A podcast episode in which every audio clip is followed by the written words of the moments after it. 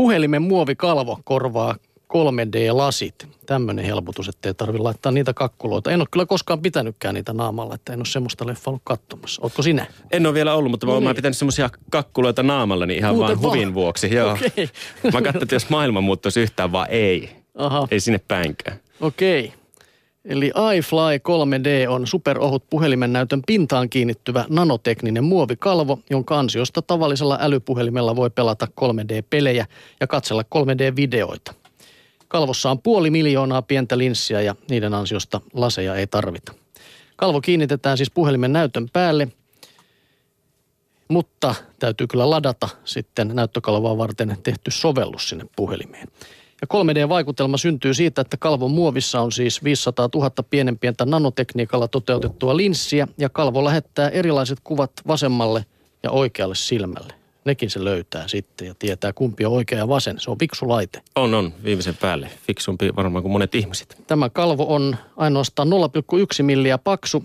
3D-vaikutelman tuottamisen lisäksi se suojaa puhelimen herkkää näyttöä erittäin hyvin narmuttumiselta ja lialta. Sekin oli vielä hyvä tämmöinen homma.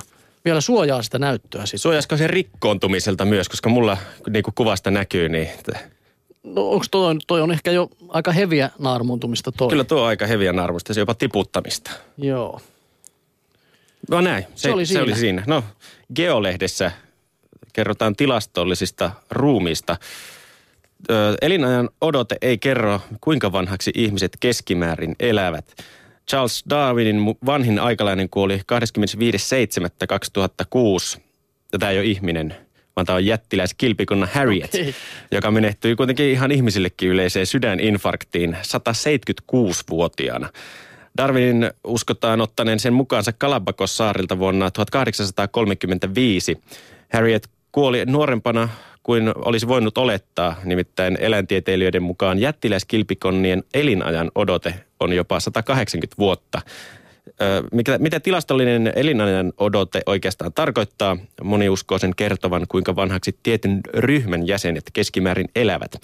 Asia ei kuitenkaan ole niin yksinkertainen. YK on tilastojen mukaan eteläafrikkalaisen Swatsimaan kuningaskunnan elinajan odote on maailman alhaisin, eli 34,1 vuotta. Sitä alentaa suuri lapsikuolleisuus. Swatsilla maalaisia nimittäin kuolee paljon imeväisikäisinä, mutta ne, jotka elävät aikuisiksi asti, eivät toki kuole sankoin joukoin elämänsä kukoistuksessa kolmekymppisinä. Andorran elinajan odote on taas maailman korkein, eli 83,5 vuotta, mutta kaikki andorralaiset eivät silti elä ihan noin vanhoiksi. Tilastollinen elinajan odote synnyin hetkellä lasketaan saman vuoden ikäryhmittäisistä kuolleisuusluvuista. Se on hypoteettinen indeksi, joka kertoo kuinka pitkään valittu ryhmä keskimäärin eläisi, jos kuolleisuus ei muuttuisi. Toteutunut keskimääräinen elinikä on Suomessa ja muissa kehittyneissä maissa jo pitkään ollut sitä korkeampi, sillä kuolleisuus on jatkuvasti laskenut.